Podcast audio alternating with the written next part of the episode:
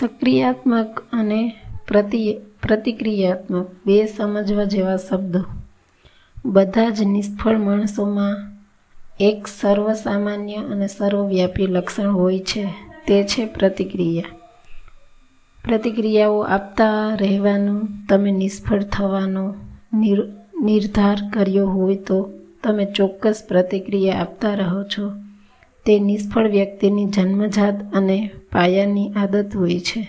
તમારી નિષ્ફળતાઓ માટે તમારા માતા પિતા મૂર્ખ શિક્ષક, સ્વાર્થી ભાઈબંધ, ઈર્ષાળુ ભાઈ, ભાંડુ, નકામા પાડોશીઓ બાલિશ પ્રોફેસર, તમારા ગર્લફ્રેન્ડ, બોયફ્રેન્ડ, શિક્ષક, પદ્ધતિ, સમય સંજોગો સમાજ વ્યવસ્થા, સરકાર ખાડે જતા નૈતિક મૂલ્યો વગેરે વગેરે કોઈપણ વ્યક્તિ વસ્તુ કે સમૂહ પર તમારી નિષ્ફળતાની જવાબદારી ઓઢાડી દો છો.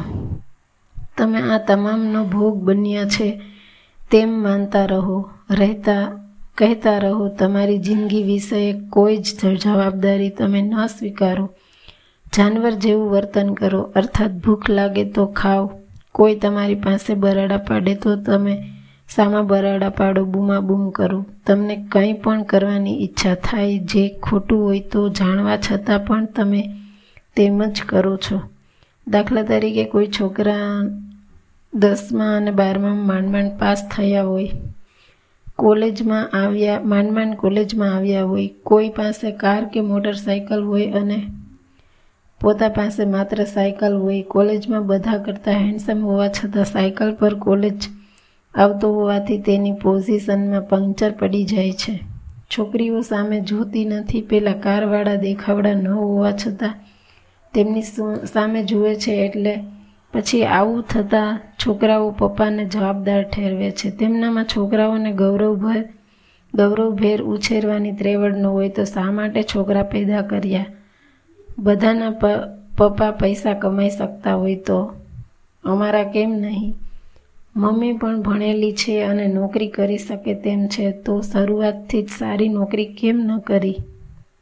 આમ તેમ ઘણી બાબતોમાં સંખ્યાબંધ યુવાનો, વડીલોને બે જવાબદાર ગણવા, ગણાવવામાં સાંભળ્યું હશે.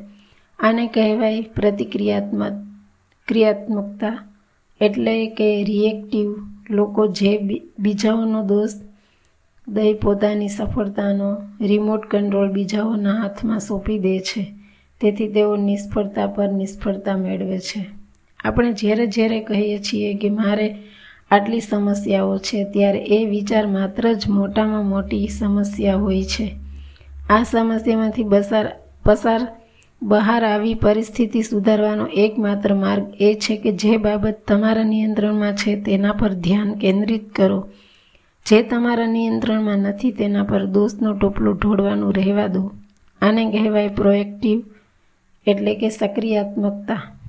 વ્યાપક અર્થમાં પ્રોએક્ટિવ બનો એટલે આપણે જે છીએ, જેવા છીએ, જેવા બની શકીએ છીએ કે નથી બની શક્યા તે માટે આટલે આપણે પોતે જ જવાબદાર છીએ. આપણું વર્તમાન એ આપણા જ નિર્ણયો, વલણ અને વર્તનનું પરિણામ છે. આપણા સંજોગો, સમય કે આસપાસના લોકો આપણું વર્તમાન બનાવી કે બગાડી શકતા નથી. તમારી સાથે જે ઘટના બને છે, તેનો પ્રતિસાર કે પ્રત્યાઘાત કેવો આપવો તે તમારી પસંદગી છે.